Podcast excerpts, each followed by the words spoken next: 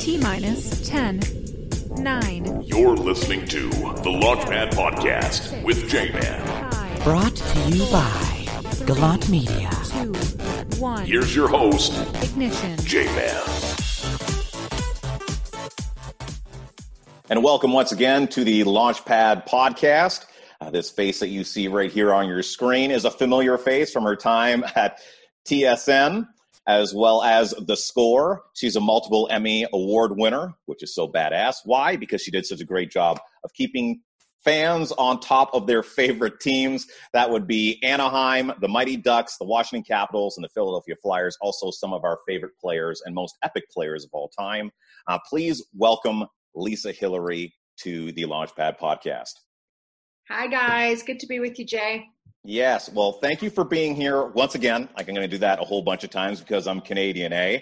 And I really think it's fantastic that I have you as a friend. We met by some very odd circumstances. Number one, where you were in your life, and also where I was in mine. Now, when I left college, Lisa, and I had to write out something along the lines of an essay as to what it is that I wanted to achieve in radio and I told them what I didn't want, and that was that I didn't want to work in a small town, and I didn't want to do country music. And go figure, after six years of struggling in Ottawa and not getting my own shot, I end up at a station called Star 96, Star 96 FM. and I'm there for a little bit, and lo and behold, this familiar face comes to this teeny little station in Pembroke, Ontario. Where were you in life that brought you to that station at that time? Well, and it's funny, I can't remember. I think I, I, try to think of like years, right? I'm like really bad. I mean, once you get to be 50, you're like, everything is just like, oh, things aren't a blur, but years are a blur. So it's like, I remember the time. I can't tell you exactly when it was. I definitely remember being up there in 2000, new millennium and all that, and everyone thought the world was going to die. um, anyway, um, to get back on track. So I had been up there before being involved in, in radio. I did TV up there. So my first experience, 1996, first of all, I started doing PR for the Ottawa Senators, but I always wanted to be in, in television. So I started the PR route. The local station, the new RO, uh, came to town, but they already had Ken Rare. They had Leanne Lang. They were amazing friends of mine. Um, so their sports people were taken. So there was an opportunity to be a general assignment reporter, but kind of like you it was like you got to start somewhere. Well i shouldn't say kind of like you because you you know we all want to start somewhere big right? But it was like you're not no, going to hurt my feelings lisa. Trust me. You know what? I really don't care. Um, anyway so there was this opportunity up in, up in the valley and i thought why not? First of all it's not that far from ottawa. I really did not know anything about pembroke. Um, but i was kind of like you. I was like you know what? I, i'm like an outdoorsy person I, I, visited Pembroke. I was like curious more about these sort of outlying areas where I could just, you know, shoot into Pembroke. So I looked at Westmeath and Beachburg, fell in love with the Beachburg area. So got a cottage, literally this little cottage, two bedroom cottage, 400 bucks a month um, in Beachburg on the, on the beach, um, on the Ottawa River. And uh, took the job Monday to Friday, general assignment sports or general assignment reporter. So I did that and then got promoted, went back to Ottawa, and I anchored the news um, there, and then kind of moved on and did some other things. And then, you know, you and I had a we had a mutual friend, uh, someone that we knew. Uh, you knew him more at the Bear. Uh, what was his name? Gord Taylor, the G man. Right. So he um, had heard that you know my contract was coming up wherever I was, and thought, you know, maybe she'd be interested in coming back to the valley. What the hell? I'll, I'll reach out to her, and he did. And um, you know, we played a, a, little, you know, back and forth in terms of negotiating a contract, what I felt that I was worth, um, having never done radio before. But I was like, I, you know, I can figure this out. I had a great co-host in um, in Brian, who was who was already up there and had been there for years and um, I, it was like a Monday to Friday. Um, you know, general assignment in the morning. Did the did the weather, did the news, did the sports, did the traffic. One way in, one way out. Pretty much the same all the time. But listen, I had a blast, and um, I was just home, you know, visiting the family three weeks ago, and one of the things on, on my on my list and people to see were up in the valley, and I went up there and spent a couple of nights with a good friend of mine, Kara McGuire, and her family, and I just there's something special about the Ottawa Valley, about the people, and um, it just it, it, was a lasting impact uh, in, my life, and, and a point in my life I will never forget. and we were talking before we went live with the podcast that the showcase that I do is actually in Petawawa. So the business now that I do happens to be in the Ottawa Valley, and my heart also belongs in the Valley. So I know exactly what it is that you're talking about. Mm-hmm. Now, to go back just a little bit, uh, we were also talking about your stint with the Sens here in Ottawa, and we were talking about how being a female broadcaster now is no big deal. In fact, I think I see more of them than I do men, like on the field and things that nature. Yeah. You were a female sports broadcaster when that was just not a thing. Mm-hmm. And we had kind of gone over things like what it was like for females to be in the locker room, or, I mean, you're obviously an attractive blonde, and, you know, to have to fight through these stereotypes of just being some ditzy blonde that's just there to get some answers out of the guys after the game, be a pretty face. Mm-hmm. What was it like growing up in that period of time as a female broadcaster being dominated by males in the industry? Yeah, I mean, I go back to '96, um, and I was I was pretty young. You know, I had spent a year at Algonquin College in broadcasting. You know, um, my little side gig was working at the Palladium at the time, now called the Scotiabank place, right? Uh, yeah, who knows what it's called now? I know. I okay, then it was the Corel Center, and then it was yeah. So anyway, I think it was Palladium 1996, and I was working in the suites you know, just, you know, serving food, serving beers. And it just so happened that one of my suites was um, Roy Mlakar and um, Pierre Gauthier's suite at the time, who was the general manager, and Roy was the president. And you know, you see these same faces all the time, and these guys weren't obviously drinking because they were working, and they were one of my suites. And I remember them asking me, you know, you know, what do you want to do? What do you? And I was like, you know, I really want to work in sports. Um, obviously, broadcasting would be great, but I'll take you know anything to you know to just to break in. And um, anyway, there was an opening to to be in PR as the assistant PR director for the Ottawa Senators, and I'm like 20, 21, like early 20s. Um, anyway, got the job next thing you know i'm traveling with you know the a national hockey league team. I mean it was crazy the things you know and this is before they had like a team travel person. No so you're pretty much doing everything. You're doing all the game notes you know for the media but you're also looking after all of these guys to make sure that they're they're on the bus to the airport on the plane. Then i get we get there and then i got to get off the bus get into the hotel before they do to make sure that all the envelopes are there and all that. I mean, right. it was like I was in over my head. Didn't act like it. But. Who was who was the biggest pain in the ass keeping in line? Alexander Daigle. You remember that name? Really? I do. Oh. I think everyone in Ottawa does. Him and Bonk. Yeah. He was there. Yashin was there. I mean, it was a great team. It was a great team. And right. then, I mean, I'll never forget. I mean, Wade Redden, I mean, Chris Phillips. I mean, Wade Redden had, I mean, I was, he was what, 18 and, you know, 17 or 18. And I remember his first day, you know, he, he came to the rink and he was just like looking around like a little kid in a candy store. And I mean, I mean, I think back now, I mean, I don't talk about this much. So you're asking me, and even now I kind of go, wow, like I was, woof. So that's where I started. And I, I mean, there was no other females in my position um, in the National Hockey League. It was myself, or there was one other, and, and Ginger, Ginger Glass, Ginger was her name. Can't remember her last name. Anyway, she was with the New York Islanders. Um, she's now married to um, uh, what's his name that from NBC Sports Network. Um, uh, uh, Gossip. Mike, Mike, Mike Milbury. Oh yeah, okay, yeah. Mike Milbury, the former and coach. Mike okay. Islanders. Not, I'm not gossiping. This is, you know, it's out there. okay. uh, so she was with the Islanders at the time. She was doing PR. I was doing PR in Ottawa. There was no other women. Okay, so uh, anyway, uh, fast forward to yeah, I, I, ended up in television, did news, then did sports, and yeah, you're right. There was. Um, I don't remember another female you know, back when I started uh, covering hockey. I moved to the United States in 2006 to Washington, D.C. Spent almost five years covering, uh, four years covering the Washington Capitals, Alexander Ovechkin. And there was a few, Washington Post, there was a couple of other, um, Lindsay Czarniak, who went on to have a great career with ESPN, and now she's doing um, sidelines for Fox for, uh, for the NFL. But really, when I started, I mean, I, I was, it was no women at all. And, um, and then of course even before that you know tsn so and there were these you were all in one room jay. So it, now it, the rooms are much different where the guys do their their showering and they're changing. It's separate. And, and that includes the visitors because the visitor locker rooms were always a shit show because they were so small. Like it was awful to go in a Right. visitor's locker room. Like i can't even i can't even tell you. So you have all these media just about as many media especially during the playoffs as you did players.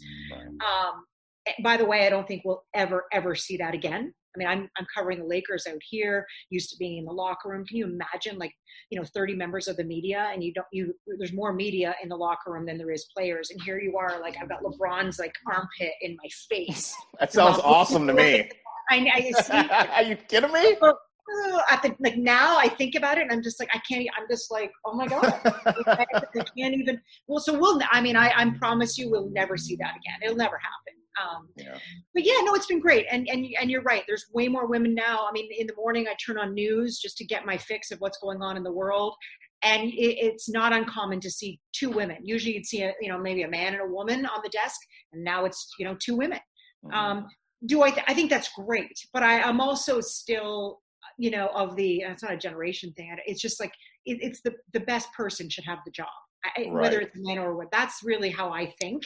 Um, and there are a lot of great women out there, but I do believe it should be the best person for the job. Right. Was there ever a female that you considered to be a role model when you're growing up?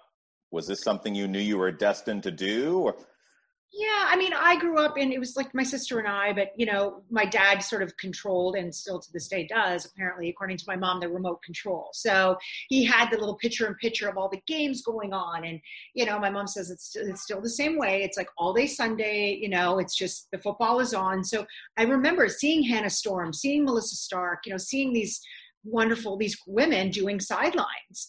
And I remember saying I wanted to do that one day. And my dad, like, you know, did the old like Rooney, yeah, okay, good luck with that. Mhm. you know uh yeah so maybe that was another reason why it's just i had to do some sidelines. I mean, i was grateful for the opportunity at tsn to be able to do that for the calgary stampeders when i lived out there in calgary for a short time. But yeah they were definitely you know some of my you know girls that i that i looked up to but i think again it was just like you know my dad at one time only was one of the owners of the ottawa rough riders. So you know i was always around sports always around it. And it wasn't like oh i had a love for football i had a love for hockey. I just had a love for sports. It just brought so much joy to to our life. And we played sports growing up. It was just you know we didn't have a choice it was like you know pick a sport and you can't jump around you get good at it and you know maybe you can try something else and so i did the golf and the tennis and and then i met boys and that was it That's Now it. yeah. it really got me nowhere but anyway Yeah. uh, that's another story. Um, yeah, so it's been fun. It's been a it's been a fun ride, and I, I don't re- I don't regret anything. People ask me that all the time. I mean, do you regret going here? Do you regret? No, everything's an experience. hmm What do you find the biggest differences in between working at a Canadian sports station opposed to broadcasting in the States? Is it more polarizing in the States? Do you find the fans in the States are more fanatic? Are they more passionate? What would you think would be the biggest difference in between us and them? And you guys? Well, I, mean, I think hockey. I mean, there's nobody else that does it better than than Canada, and it's not like a TSN or a Sportsnet or a CBC. They all do it better. It's just. I, I mean, you grew up listening to these voices, and and the, they just know the game. And I hate saying they know the game better than American. That's not what I'm saying. Um, I mean, Philadelphia is an amazing sports town, and they've got some great people there. So, you know, some former, um, you know, Keith Jones, some former guys that are actually doing the broadcast. And I, and I hate saying one is better than the other, but I really just. I just hockey in Canada. There's no better voices than than those guys, you know, that I grew up listening to. Do people in the States think the Toronto Maple Leafs suck? No, I mean, so I'm in an area called Hermosa Beach, so there's a lot of Canadians that are down here. Okay. So still see that, you know, Leafs suck. There's Canadian fans. There's Ottawa fans. There's, I mean, listen, California, you know, it, it's not.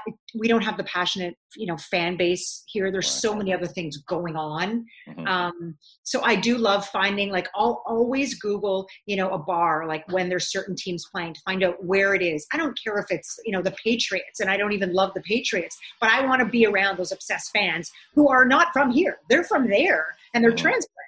Mhm. That's what I enjoy. But for the most part, people that are in it from LA, they're not. Um, yeah, there's so many other things that they say going on. hmm So let's stick with hockey. Um, yeah, hockey, or, you know, and obviously this is Laker town right now for sure.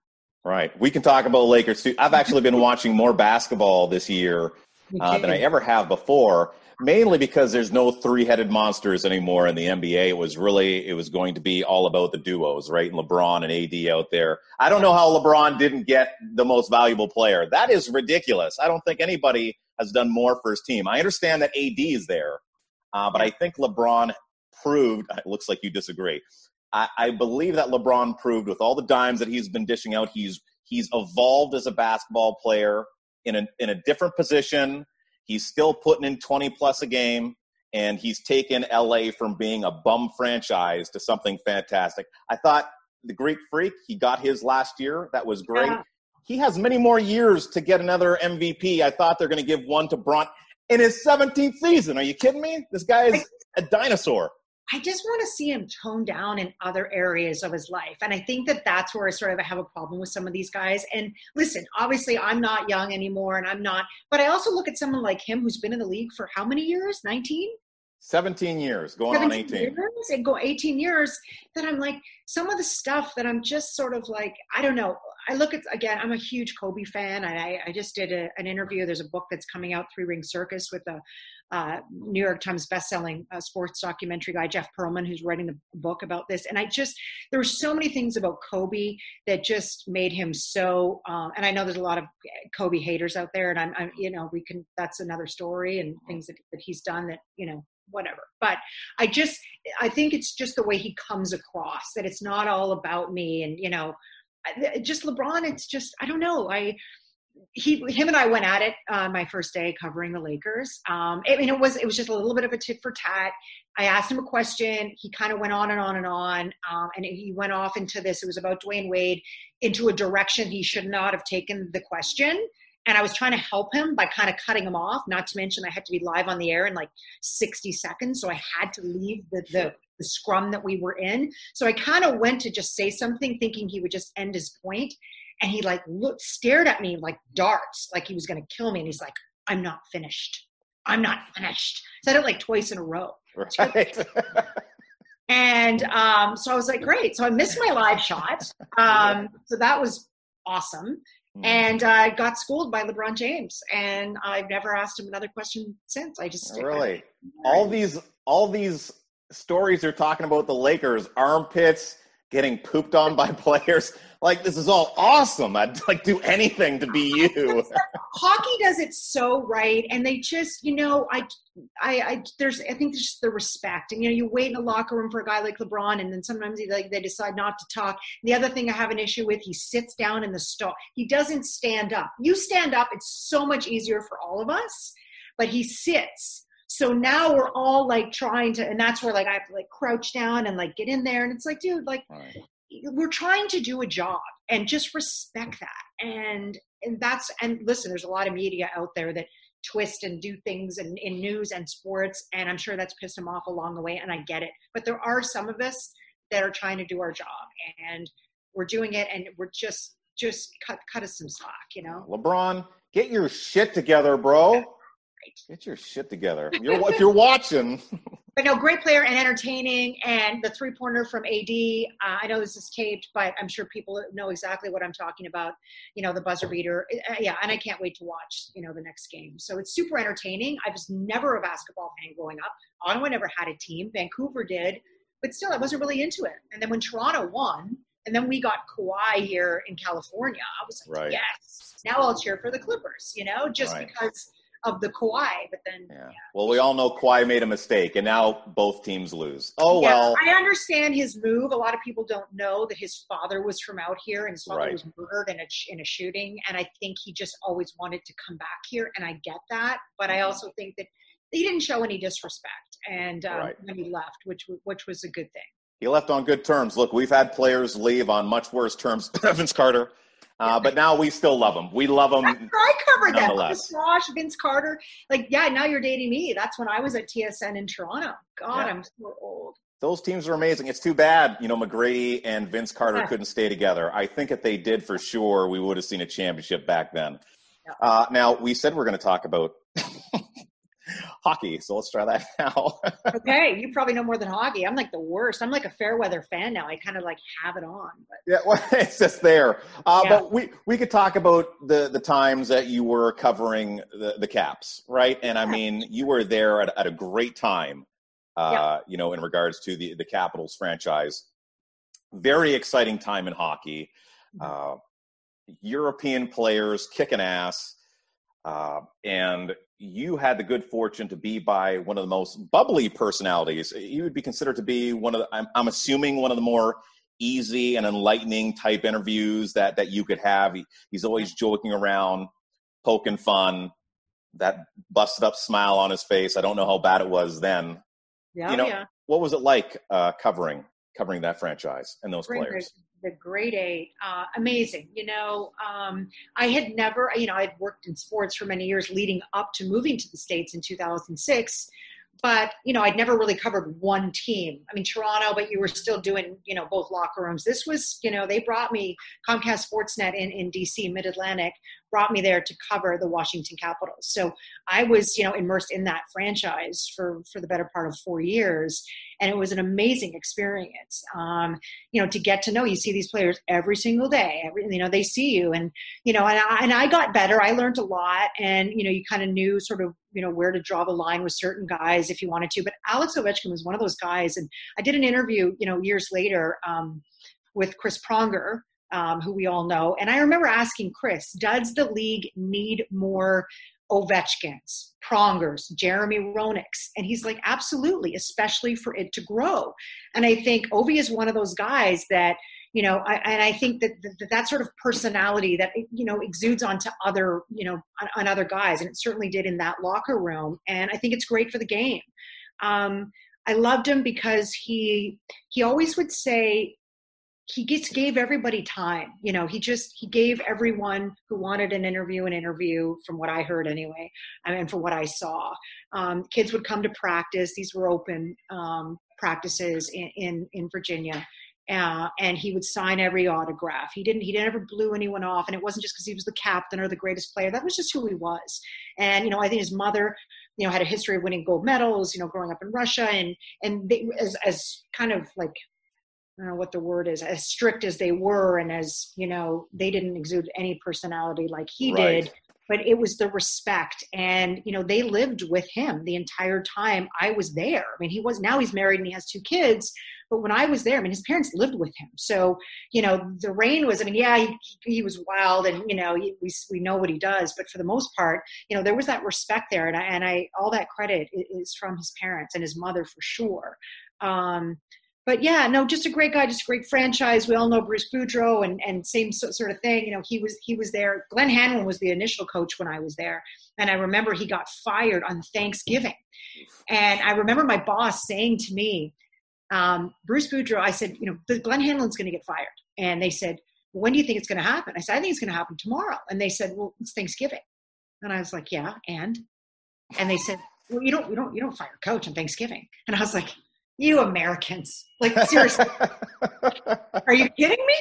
They don't give a flying you know what that it's Thanksgiving. Like, no, this is business. Yeah. Anyway, sure enough, I get the call, fired. Bruce Boudreau comes in, and um, he was fun. I mean, we all know what he did. They what- what's the show that they had on television where they followed them around and you know the eating the chicken wings, barbecue sauce all over his face, and yeah, hot know, wings. Just yeah you're right. And anyway it was um it was great times. And uh and then and then i went on to philadelphia which i remember getting the call and like are you interested? Staying with the same company hmm um and i initially said no because all i ever heard about from philadelphia was then when um the philadelphia phillies won um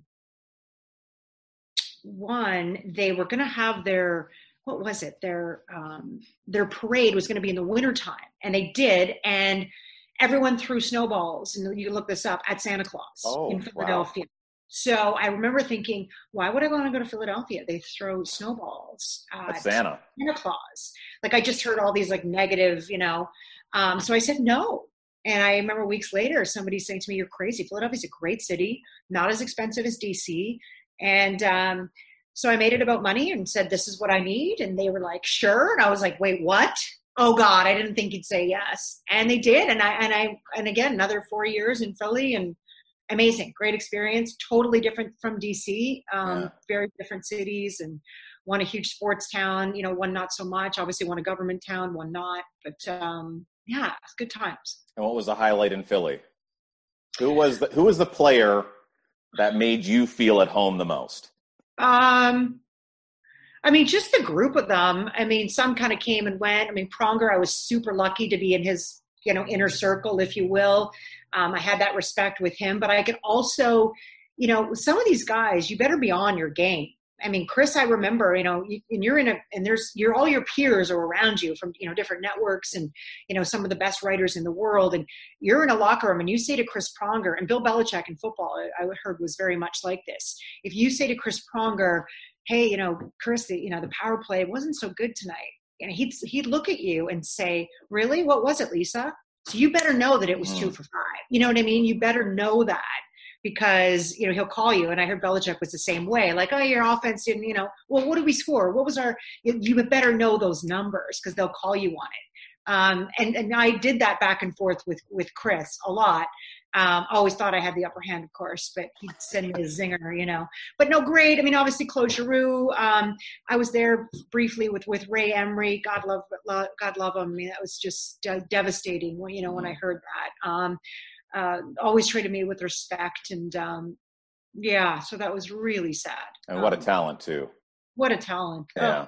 yeah, yeah, yeah, yeah. But every every city, I mean, God, I think about you know all these cities, and people say to me, "You're crazy. Where are you moving next?" And for whatever reason, none of them ha- really. I, I, I mean, felt like home. I loved them. I loved all the places I lived in, the, the cities, the people. Um, but whenever I was presented with these long term deals, it was just sort of like, oh, everything was like, oh my God, I don't know if I could just commit to that. Right. And then I had this opportunity to move out um, after my deal was up in Philadelphia to move out to California to cover the Anaheim Ducks. And, and actually traveling with the team on a charter was something that I had never done and you're you're in the broadcast. I was never in the broadcast. I was in part of broadcast here and there in Philly and in, in DC, but never game in and game out every single game. So that was sort of a bucket list thing and something I wanted to do, um, and I did, and it was a great experience. But people don't realize, you know, they think it's super glamorous, and you're traveling on this big, beautiful plane, and you have steaks, and you have you know steak tartare and, and all this great food and you do you really do and you get really fat um, when you're not working out like they are. Um, but it's grueling. I mean you get back you know john wayne airport in anaheim in orange county has a curfew of nine o'clock so we weren't allowed to fly back in there. So any flights that we took were out of lax so we would land at LAX, and now you've got to drive from LAX when you land from an East Coast trip, and then drive home to Orange County. So a lot of the times I wasn't getting to bed till 3:30, 4 o'clock in the morning. Wow. And then you know, if you had a game the next day or the day after that, you're up. You got to be at practice. So you know, um, sure, there's glamorous parts of the job, but I mean, it's, and again, for women, the guys, it's a little bit different. You know, you can have a couple of beers as a broadcaster and go on on the air the next day. Mhm. Eh, you know, I don't just like roll up and you know this this takes a lot, and this is like not not happening right now. So I Right. apologize to all the viewers out there. Now I know the real Lisa Hillary, and I remember you being in the studio. We'll just leave some things out, but you're, but you're like you're one of the guys. We'll just leave it at that. Uh, Oh, my, my, if my mother heard, hears you say this, I'm in trouble. Really? Okay. Well, we'll just stop there. Just like you're, you're one of the dudes. At the very least, you're incredibly versatile, and it doesn't matter who you're around. You can blend. And obviously, dealing with the NHL, it's a lot of dudes, and you just have to be able to fit in. And I can see you as being one of those individuals. It's like, hey, Lisa, you know, like, come on, come on over, and like buy a couple of drinks, this and that. Maybe you're staying out a little bit later than you should. Yeah. Uh, what was your experience like in Anaheim in regards to like a highlight, something that you can remember that will probably stick with you until your last moments, that kind of thing? Yeah, I mean, again, I'm pretty lucky, and I think it's it's how I grew up. My dad was a, like a guy's guy, and you know, I'd like to think that I can like turn it off and put on a pretty dress, and you know, uh, and I can do that. But at the end of the day, you know, we spoke about it off air, and I'm not ashamed to admit it. You know, you can take the girl out of Canada, but you can't take the Canadian out of the girl. I still drive to this day an F 150 pickup truck. People think I'm crazy, but in California, the drivers are nuts. So, you know, I sit back, I relax, and it's not like a ghetto. You know, I have air conditioned seats. It's a nice truck. Fancy. Um, and I, I love it, but I'm up nice and high. I see everybody, and I can also still mess with people on the road. Um, so, um, no, I, you know, there's a fine line, Jay, when, and I, and I go back to 96 and I'll, I remember Pierre Gauthier saying to me, even in Ottawa, I'm like, this is my hometown. If I walked into even a restaurant, even if I was with my family, my friends, if I walked into a restaurant or a bar and one of our players, because of course I was being paid by the Ottawa Senator, so I was not on television, but he said, know, I was doing assistant PR. He said, if there, if one of our players is in there, you have to leave. Mm. And I remember like, what? Why do I have to leave? I'm having dinner with my family. He said, I don't, I don't want you anywhere near them because people talk. And he's Yeah. absolutely right. I mean, the things that I hear secondhand that I did or may have done or whatever, I'm just like, wait, what? But my favorite is, I guess it was, was it last year or the year before? Um, I was sitting at a great spot in, in here in, in West Hollywood and um, what team was it? I think it was um, the Edmonton Oilers. And one of the players um, on Edmonton, he had played for the Anaheim Ducks previously when I was there. And uh, he had had a couple of drinks. I'm with my friends, and, and I'm not at this time and you know, I'm in real estate now. So I just do freelance television. I'm no longer working full time in broadcasting. Anyway, he comes up and he's like, Hey, Lisa, good to see you. And he's like, How can I sit down? I said, Sure, you know, why not? This is my friend. And I introduced him. And you know, and I'm like old, oh, I'm old enough to be this guy's mother, by the way. And uh, he says to me, I got to tell you something. And he said, you know, it might hurt your feelings. And I'm like, no, nothing hurts my feelings. Trust me. What, what, what is it? What do you got? He said, I have to tell you that the entire team in Anaheim, um, coaching staff, you know, medical, dental, all that, we all thought that you were a lesbian. And I said, okay, why, why was that? He said, because you never hit on any of us. Mm. So it wasn't because I wasn't married. It wasn't because I didn't have a boyfriend, which I did at the time, but I never talked about my personal life. But it was because I never hit on any of them. So that just bothered me because I thought it's like you're damned if you do, damned if you don't. So Yeah. no, you do your job, you don't get involved, but yet then they think you're a lesbian. I mean, can you imagine? Like, I, I just, it, I mean, and this is like I have friends that are lesbians. This is not, this is nothing to do with that. But this is what he thought of of me because I was just staying in my lane, doing my job, not you know fraternizing, you know, with the players. And I mean, listen, I could have fun, I could do this, but you know, when they did ask me to go out or you know, hey, grab a beer with us, yeah, no, not not not here. So you're better not to. And that's what I say when people ask me now, like you know young kids new millennials that are trying to get involved in broadcasting you know i offer that kind of advice just don't because everyone wants to be your buddy Mhm. um, and there are some genuine people out there but there's other people on the outside that look at that and um, and it doesn't unfortunately that's where women we get a bad rap because you Right. can't be friendly to somebody without thinking that maybe you're you're you're overstepping you were you were there when Teemu was there, correct? I was. I Yes. covered this last year. Thanks for asking. I'm glad you asked that because um, that was yeah definitely one of the highlights um, of my broadcasting career was covering Teemu Selanne in his in his final year in the National Hockey League. Yeah. And what was so special about that for you? Well, I, you know, being involved, you know, not in just home games, road games, traveling with him, being on the plane, a couple of Timo stories. I mean, one, you know, going for him going back to Edmonton was so special, you know, where he started his career. And we talked about Alex Ovechkin signing every autograph. I mean, can you imagine the following that this guy had, especially in, in Winnipeg, when all they have is, you know, you know, is their blue, uh, is their their blue bombers and their um, and their their hockey, the Jets, you know. So at the time, so um, this guy would stand outside. The bus is waiting to go to the airport. We've got a flight to catch, and this guy, you know, it's forty below zero, um, snowing, and he's signing every damn autograph.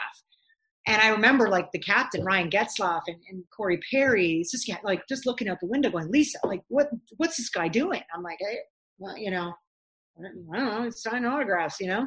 I'm warm, I'm toasty, I'm good in here. But I mean, this guy just, you know, he, he just, he loved it so much. He loved the attention, but he was so good at giving back, right? Um, another great story, he would sit behind me on the airplane um, for whatever reason, some of these guys like have their own spots, and where where my seat was, I mean, I had my own spot, and it was always like that, whatever it was, fourth behind the, the bulk or whatever. And he was sitting behind me, and I never forget. We were flying to to Vancouver to play the Canucks, and I thought we were going to die. Um, kind of like I did three nights ago when I went through my first earthquake. We can talk about that after. But um, there was a severe storm um, coming through Vancouver and like even just like looking out the window and the lightning and the thunder. But Jay, I'm not kidding you. The airplane was like I'd never experienced anything like it. Like it was and then when I'm looking around and I'm seeing these like tough guys, you know, like Dustin Penner and like these, you know, like freaking out. Yeah, like, and they fly all the time. And Yeah. then Tina saw me, and I'm like I'm by myself. I don't, have, you know, I don't have like my girlfriends with me. These mm. guys have their, you know, I can't like go run over and jump in someone's lap and go save me. I mean, you know, I'm trying to be cool, but I've never been so terrified. I was white as a ghost, from what Tim was told me. He put his, he came, he's put his hand through the seat and just put it on me like this, and he was like, it was like he was scared. I was scared, but like it was like kind of like I got you, like I got you it's going to be fine. And it was fine but i mean it was uh, that was like the most terrifying flight and it just it seemed like it just never ended. But and, and the worst is when the you know the pilot doesn't come on and he doesn't say shit. Yeah. you know? Like just say something. Please. So that was unsettling and uh yeah and then we had an earthquake recently um which was brutal but yeah i'm here. Oh man, that's wild. That is absolutely wild. And it's crazy. That's just the day to day for Lisa Hillary covering sports. And how jealous people watching this must be. Do you sometimes you have to give your head a shake and think like, man, like that's just extraordinary what I have done, you know, what I have accomplished, the people that that I have met. Like I God, and I, I I've met some higher caliber people as well. Some I forget too. But for the average Joe that just walks into a bar and any sports figure whatsoever, you know, they could be on the bench. They could be the you know sixth man or seventh man coming off of the Yeah. bench of a basketball game. To see a celebrity like that, uh, Yeah. it blows their minds, right? To, to just even have a to have a, a glance at a top tier athlete. Yeah, I, it's funny. just- I never. They do, and you're right. And, and people ask me about it, and, and I think I was so and and I'm mad at myself for this, but I was always just so in the moment that I really never, until now, I step back. I never kept copies of anything. Like, you know, I just I never. It was like later on after I left stations, I you know I'd call an editor and go. Hey, can you put me together a reel? And it wasn't for like sending it to other stations. It was just for me to have these like special moments with athletes like Chris Pronger, Jaromir Jagr. I mean, I sat down with him for two hours He's when great. he came back into the league. I mean, the stories he told me, like, I mean, blew me away. Ilya Bryzgalov, and I mean, just craziness. Um, so I and and and the other thing too, like going back to Pembroke. I mean, you and I lived. I mean, this is this is a military town. The things that I, I mean, I don't know about you that I saw. I mean, I would. I remember getting up at like three o'clock in the morning for an assignment and going out with these guys on exercises. I wore the full military garb, and you know, had the gun and had that. Like, was, I think back now, and I'm like, that was crazy. Like, that was so crazy. And I have no copies of any of that stuff, and it bothers me because I mean, I have the memories, but it just would have been so cool had I had any children. I have a niece, but to, to show those great the stories to. But mm-hmm. all of those things are, are great and, and i've always been so in the moment you just keep going but it, it I, there, there was a lot of things that I missed out on. You know, my sister is married and has a daughter. I have all my friends, most of them for the most part, you know, are, are married and have kids. So that took a back seat for me. It was sort of like if it happened, it happened. I had a lot of amazing relationships, most of them like long term. I never had a lot of boyfriends. You know, they were for five, six years at a time. But then I would you know, get offered a job in another city. And I'd be like, okay, got to go. If you're, Bye. if you're on board, we got to go. But it was like, you just go. You can't, you can't not. You can't, it was a better opportunity. It was, so, you know, that sucked because I was, I look back now and I'm like, yeah, you know what? Maybe I could be living up in the Ottawa Valley with six kids or, and, and maybe enjoying my life, you know, more so than I am now. I don't Sounds know. horrible, Lisa. I don't know what you're talking about. That's fucking Oh. nonsense. That's nonsense. Stop it. I'm to end this podcast right now. Stop it. I'm like, you know, a few months away from turning 51, and that's probably not in the cards for me, you know? So it's, it is what it is. You, there's give and take. And um, I've met, I've met a lot of great friends. Now I can go to all these amazing cities and, you know, call someone and, and, you know, and, and just, you know, it, but it, it's, it's definitely not all glamorous. There's definitely some things that, that I missed out along the way. Absolutely. Fair enough. Fair enough. But six kids, you're being, you're being crazy. now, I just keep going the dog route. uh, speaking of meeting famous people, I'll never forget I was in Mont Tremblant, and it was probably the highest caliber athlete that I'd ever met, and it was Mario Lemieux. It looked like Mario Lemieux. Apparently, he lives up around that way or has a cottage up around that way, and I saw him park. And being in media, I always want to have a respect for the athletes Yeah. when they're in their private time right? And I saw that he was most likely with his family. There was two kids and a lady there, and I always want to be discreet, but I, I could not let this opportunity pass. And I just walked over to him in the parking lot and I said, "Have you ever been told that you have a likeness to a very famous hockey player?"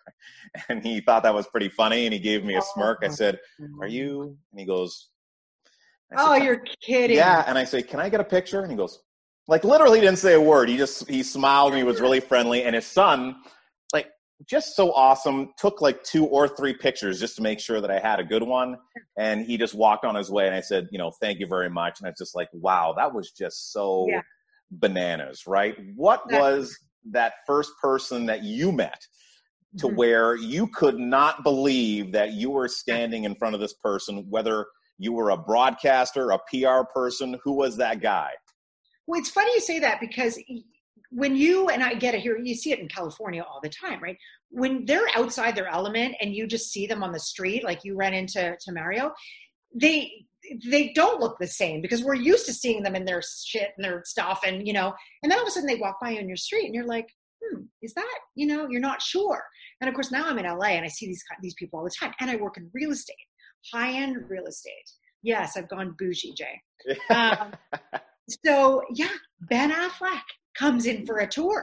Um, Leo DiCaprio. These are people that I see. I, you know, Katy Perry. Um, and and I have to say, they and you hear this is it's so cliche, but they're just like you and me. But they are. They Yeah. are. And um, and I'm sure there's some jerks along the way. I've I've met all these people, you you know, through my life, through living out here in LA, and they could not have been nicer. And they really are. They don't look anything like they do on television. Like nothing. They can like literally walk by you, and you're like. So those were some names that it was cool after. And of course, you know, I've got it. I, my niece is you know 15, going on 30. Um, she's the first person I call every time and I'm not and, I, and I'm not going to lie to you. There is one person I haven't met, and it's like it's borderline stalking because most of these people you can find out like where they live and, and stuff. Um, I am a huge oh god, I can't believe I'm about to say this, but um, I am a huge Justin Bieber fan. Like yes, the Biebs. him and his wife like I, her Right. whole style like and people say to me like are you trying to dress like Hailey Bieber? I'm like, no, actually, she's trying to dress like me. Right. Like, I'm into like the whole we're on now, like the high top sweatpants and the big over, like the big blazers, and they're like, she's just a fashion icon. Mhm. Um, again, I'm old enough to be their maybe grandmother. I don't know. But I love the Biebs, and he's Canadian, obviously. So my niece Ava uh, always says to me, like, er- anytime if you run into him, because he always goes to the same coffee shop, you know, you have to FaceTime me. She's like, I don't care. She goes to Ashbury. I don't care if you have to FaceTime me. I'll, I'll leave. I'll I'll leave school. I'll leave class if you've got if you've got him. You know. Yeah. Anyway, it's never happened, and I just like I can't believe it. I go to the same coffee shop. No, it is. You want it too bad. That's the problem. But That you're is- a believer. You're I a believer. That's crazy. Oh my god, I have like my Justin Bieber Pandora on twenty four seven. People Yeah. get in my car. They're like, Lisa, you need to turn this down. Like we're in Malibu. Have you seen that video? The pop Huh? star video that he did for Drake? He's the Oh my for god! Drake. Are you kidding me? That's sick. I, I Another like one. that. Another one, dude. I can't. That's my favorite lyric right there. The drink. I want that drink and another one. I don't know why. You kind of remind me of Drake. Does anyone ever say that? No, I never get that. I wish. Kind of in a second. Yeah. No, yeah. I think the only thing Drake and I have in common is nothing. like that's it's a compliment and it- the video is fantastic and i feel like such a child even showing people. I showed like a couple of the guys that live upstairs in my complex where i am i showed them the video too. They were dying. I mean it's it's so well done and Yeah. again i think it shows the respect that they all have for one another and i just love that stuff. I think it's great. It's great. Mhm.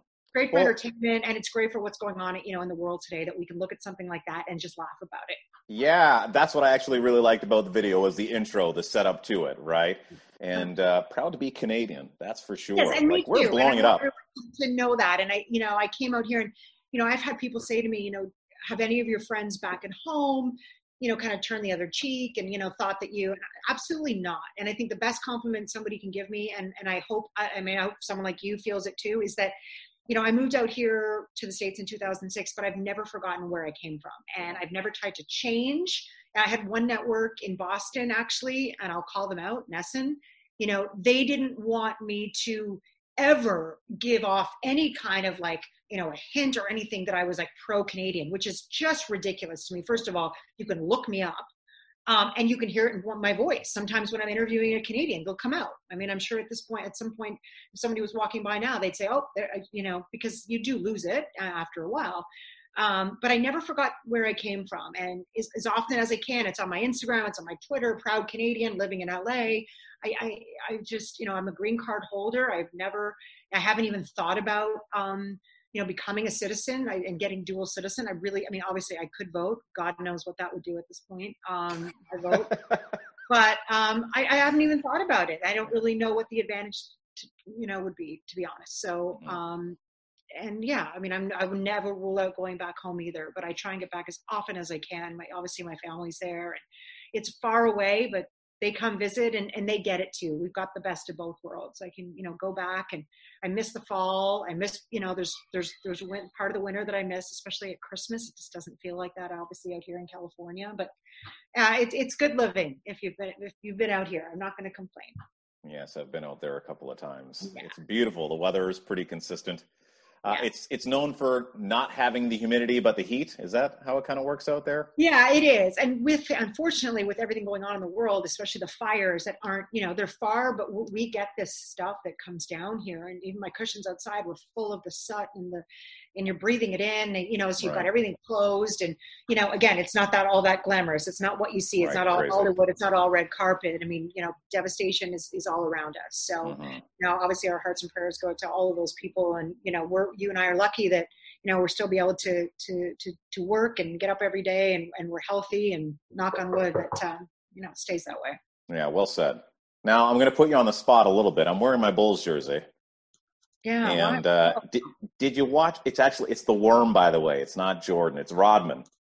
I don't know if you ever had Yeah, the chance to meet Rodman. I, I, I know friends that run into him from time to time. Right. Yeah. You got He's get a him the bizarre dude, but I'm fascinated by Rodman. I, I really like Rodman. He's he's great, and I really enjoyed watching The Last Dance. Yeah. Uh, did you get an opportunity to watch all ten episodes? I did. It got better as it went on. I didn't like the whole jumping around, but now I understand why they did it. Right. Um, Metta World Peace with somebody, Jay, that I sat down recently. I spent six hours with him in his backyard. He's married to a Canadian. Okay. That's another documentary on Showtime that I highly recommend you watching his story. But he was an amazing, amazing interview, and uh, and that was like a, a three-parter or something. It was it was crazy. But um, all of those guys are fascinating. They've always got Yeah. they've got these great stories. Yeah. Yeah, I really liked The Last Dance as well, and I agree with you. As it went on and it progressed, I enjoyed it more Yeah. and more.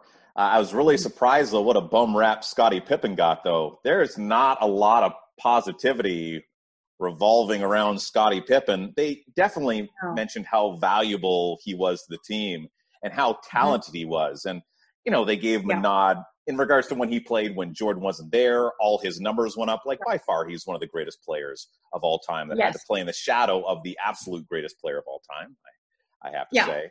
Uh, but No, he uh, Jordan. I and I agree with you. But the one thing, did you not? Did it surprise you, or maybe you knew this in the documentary about Jordan? Was that he, like, that he was a bit of a dick. Like he, I mean, did you feel like because he was the best and the best, he could he could act like that? Like he was mean. There were parts where, like, I get you don't like your general manager, you know, um, but he like he was outright mean to Jerry. I just thought to Jerry, I thought it was You know what I think part of it is though too is that we're looking at it through our eyes at 51 and 43 and Jordan at I believe he's 50 he may have just turned 50 Yeah.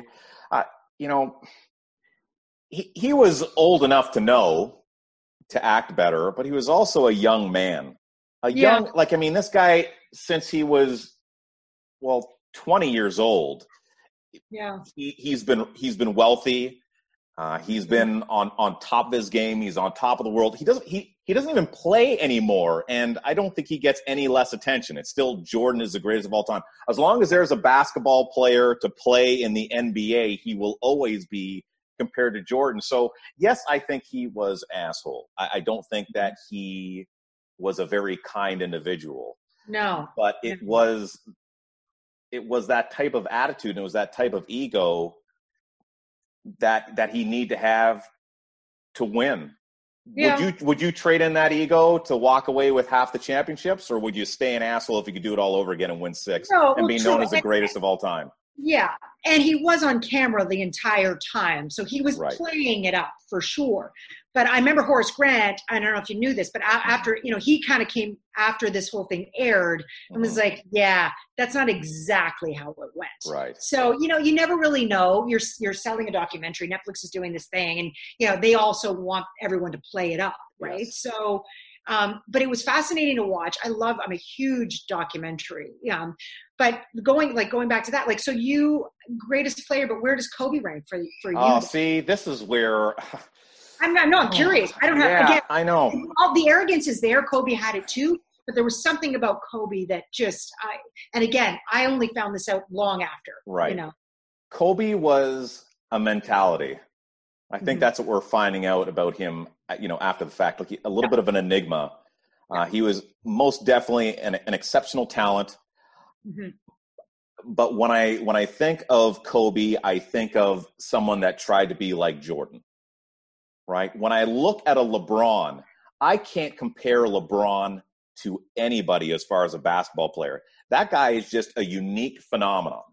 Uh, and I, I wouldn't compare him to Jordan either. I have Jordan up here by by a lot. Yeah. I think second is going. Let's just keep it guards, just to keep it simple. uh, you know, then I'll throw in uh, LeBron James, Mhm. and you know he has the same longevity as a Kobe. He has the same scoring ability as as a Jordan to a degree, uh, as well as he has great court vision. He can pass out the dimes. Kobe, as great as he was, I attribute a lot of his success to how long he played. yeah. Uh, and of Yeah. course, he has the rings, but he would be he would be a three. That would be my my one, two, three as far as guards are concerned. I think it's sad that you know he had to die in order for us to really see what kind of a human being he was. Mhm. Because I think it's what I respected. What what I respect about him is, um, and how we'll always remember him is obviously the great player, but really what what a great person he was. And so many of these things that we're finding out, we didn't know because he didn't tell everyone. He he he did his thing and you know he volunteered and he made hospital visits. He did all these things for people that we didn't know about to women's basketball. And you know so I, that's what i kind of love. And that's what i wish lebron did a little bit more of is just the less you know just filter some of this stuff that he does you know? Yeah, but again LeBron's- not everyone and that's what makes the world a wonderful place right? Because everyone Right. is is is super different. And kobe grew up you know he was in he started in italy. I mean he lived in italy. He i think he spoke like eight or nine languages. I mean the guy was he was a brilliant guy. I mean Mhm. he had all the tools. He didn't grow up he had things when he grew up. He was very lucky. I mean he was he, he wasn't poor you know? Yeah, I see with with Kobe, if there was one of the three that I would want to meet, I would want to meet Kobe. He's the Yeah. most fascinating to me. me too Uh, of course, Jordan was the one with the most hype, and today, you know LeBron is just the guy. Yeah. LeBron is a little bit too caught up in being the best. He's too caught up in his own legacy. That's my only beef with LeBron. You have real beef with LeBron. I just have this. Well, but it's true. Like I don't like you know they ask you the what's the question like how many people who who would you like to sit down and have dinner with a conversation?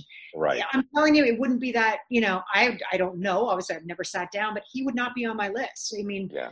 Kobe for sure, maybe Jordan, um, but Kobe just um, it's just you know, you know the, the intelligence is he's just. I mean, I would learn so much from talking to him. I would have a million questions for him that had nothing to do with basketball. Right. You know, Right. Um, because I could learn from someone like him and, and just things that he has gone through and adversity that he has gone through and just the whole thing in Colorado with the woman and the you know I mean those are things and this this guy that's doing the book that's coming out unfortunately Kobe wouldn't grant him an interview he did all these great interviews with Shaq and these other guys but Kobe wouldn't do it because he was going to ask him and he's like I can't do a book on you from 99 through you know 2004 and not ask you about this time in your life hmm hmm or through 2009 and and kobe's like i then i'm out i can't i don't want to talk Yeah. about that and fair enough you know Right. um we all have some you know baggage or you know we're all a little damaged in some ways and that was sort of like you know the one thing i think on him that some people never got over Yeah, I don't know if I would want to have stuff like that on me. We're just talking about Jordan. He had to release some dirty laundry. There's obviously lots that we didn't get to hear. They didn't talk about his marriages any. no no And I think of myself, and man, I am so glad that there are thousands of times that I've lost my composure during my lifetime or I've done something that I'm not happy about. Yeah. And there is no, there's no video evidence. I'd hate for some people to even hear some of the things uh, that I've said during my life. So for these guys to be, be public figures and have to face the scrutiny that they do, it's almost like a side job to the sport that they're playing. I can only imagine. And some of them bring it on themselves. Obviously, you know, you get to paint Sure. your own picture. Uh, Yeah. and, you, know, you choose how how you react and what you Yeah. decide to share with the world. And you know, there's some people that get it a little bit more than others. And you know, outside of Kobe's, you know, the little the personal problems, Yeah. it's obvious that he's one of those individuals that was really focused on trying to do more good in the world than he was trying to create Yeah. any type of harm. Now, Lisa, this has been a, fascinating chat. It's like been drinking through a fire hose, like oh, sports, sports, sports, sports. And there's something that I, i know didn't the only thing you. missing is a Yeah, and your Well, Emmy. Where do you keep those?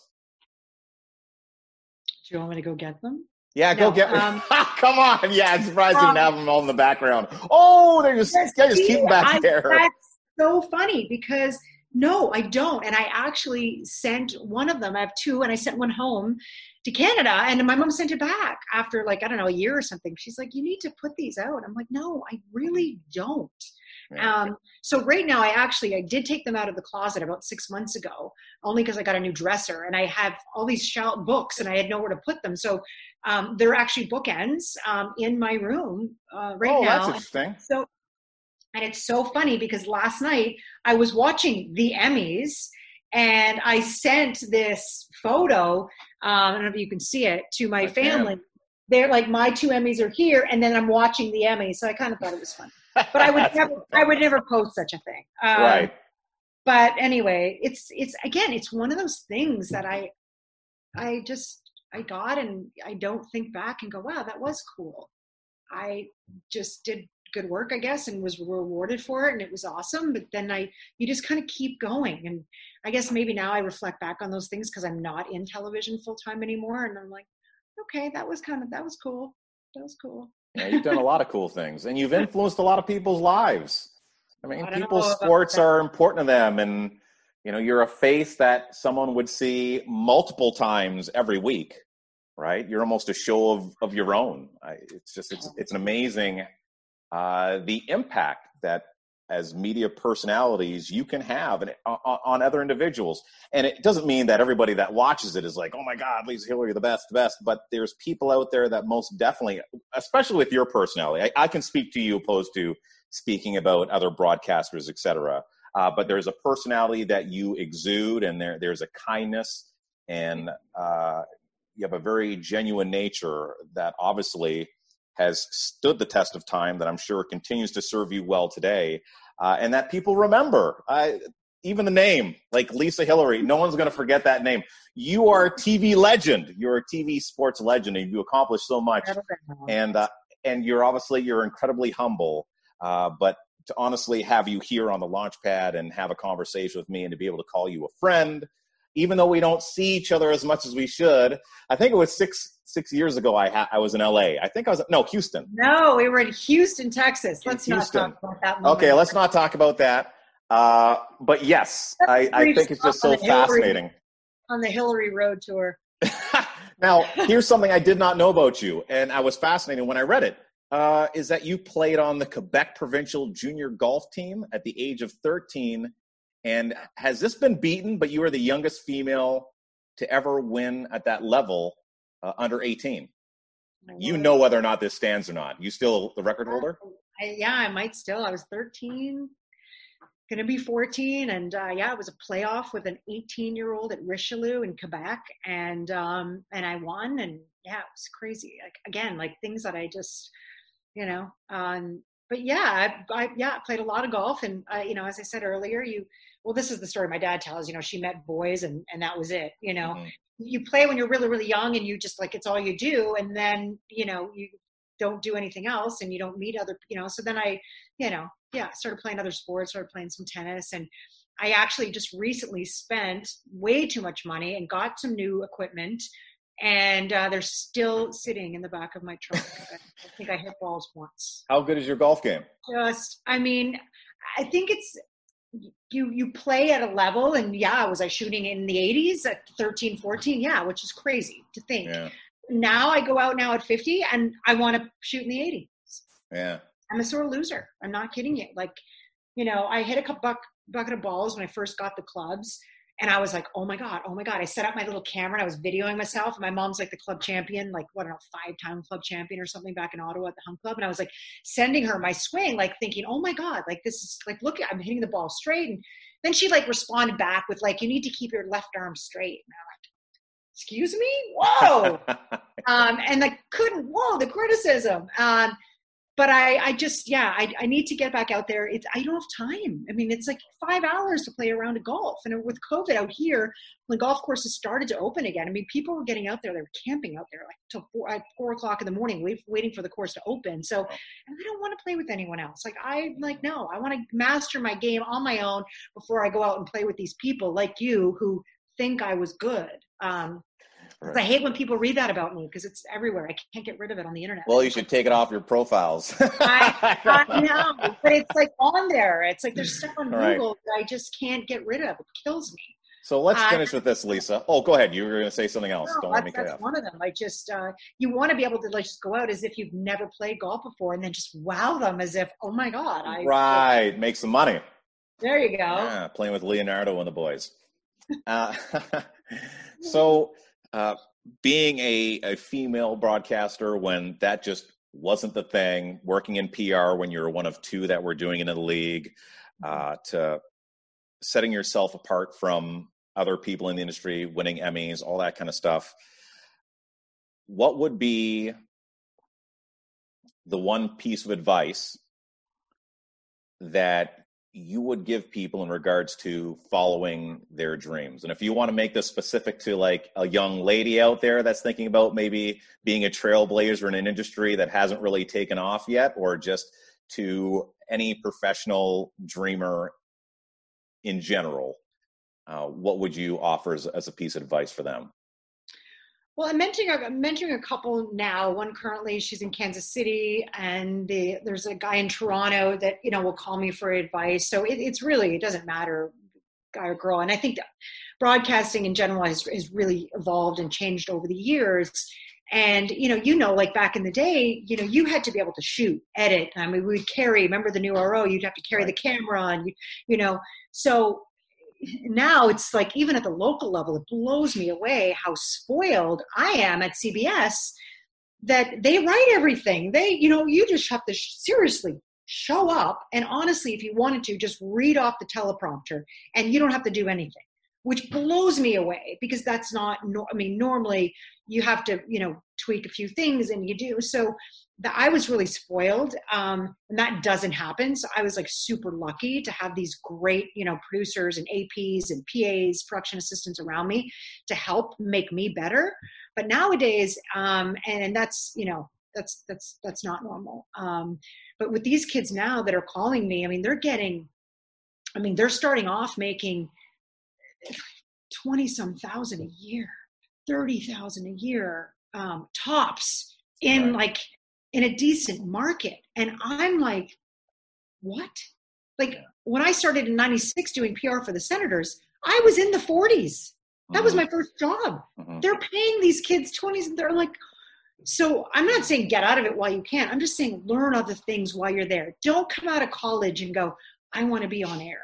It's never going to happen. Like just don't think that way. Get into a station doing a pa i even applied i'm working in real estate i even applied because i'm fascinated by television i'm actually fascinated more about what goes on behind the scenes than i am on camera for me i never cared about being on camera I had like co-anchors that would say to me, "Why does she have one more on camera in this block than I do? Like, have have it. I don't care. You can have all on cameras." To me, I was loved highlights and that kind of thing. I, you know, so that's what I tell these guys. Don't like learn about how to write a highlight and all of those things before you learn how to be a presenter. Figure it all out. Learn how to shoot. Learn how to edit because you know what? A lot of that's coming back now and every anything you can do online. You see a lot of these networks now.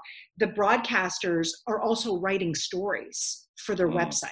Mhm. It's not like just web writers, just on camera. They're doing both. So it's a grind. But if you love what you do, you should never have to work a day in your life, right? Right. and uh, you know i'm so lucky that you know i have been blessed to work with some really good people but as as we've seen in the last couple of months the emails that i'm getting the layoffs i mean 13 layoffs with really good friends of mine in washington d.c let them all go and then in, in san francisco my friend kelly who's been covering the san francisco giants she covered the washington redskins for the better part of seven years her contract's up so you've got to reinvent yourself. I mean, I was lucky I got out of it on my terms. I had a long-term contract in Boston. I decided it was it was enough for me 8 months in. I broke the contract. So because I had this real estate thing kind of lined up, but you have to be able to evolve. You know, people aren't, you know, I hate to say it, and that's the one thing with women is you don't see a lot of 50 some year olds, especially in sports, on television. Hannah Storm, God love her. I was watching her this morning on Sports Center, ESPN. She's one of the lucky ones, you know, but there's not that many, especially when they can go out and get a girl or a guy and pay them 20 or 30. Right. So, you know, you're you're super lucky, but I always say never pigeonhole yourself into one thing, and especially even one career.